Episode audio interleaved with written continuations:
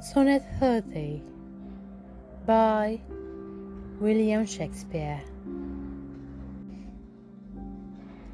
When to the sessions of sweet silent thought I summon up remembrance of things past, I sigh the lack of many a thing I sought, and with old woes new wail my dear time's waste.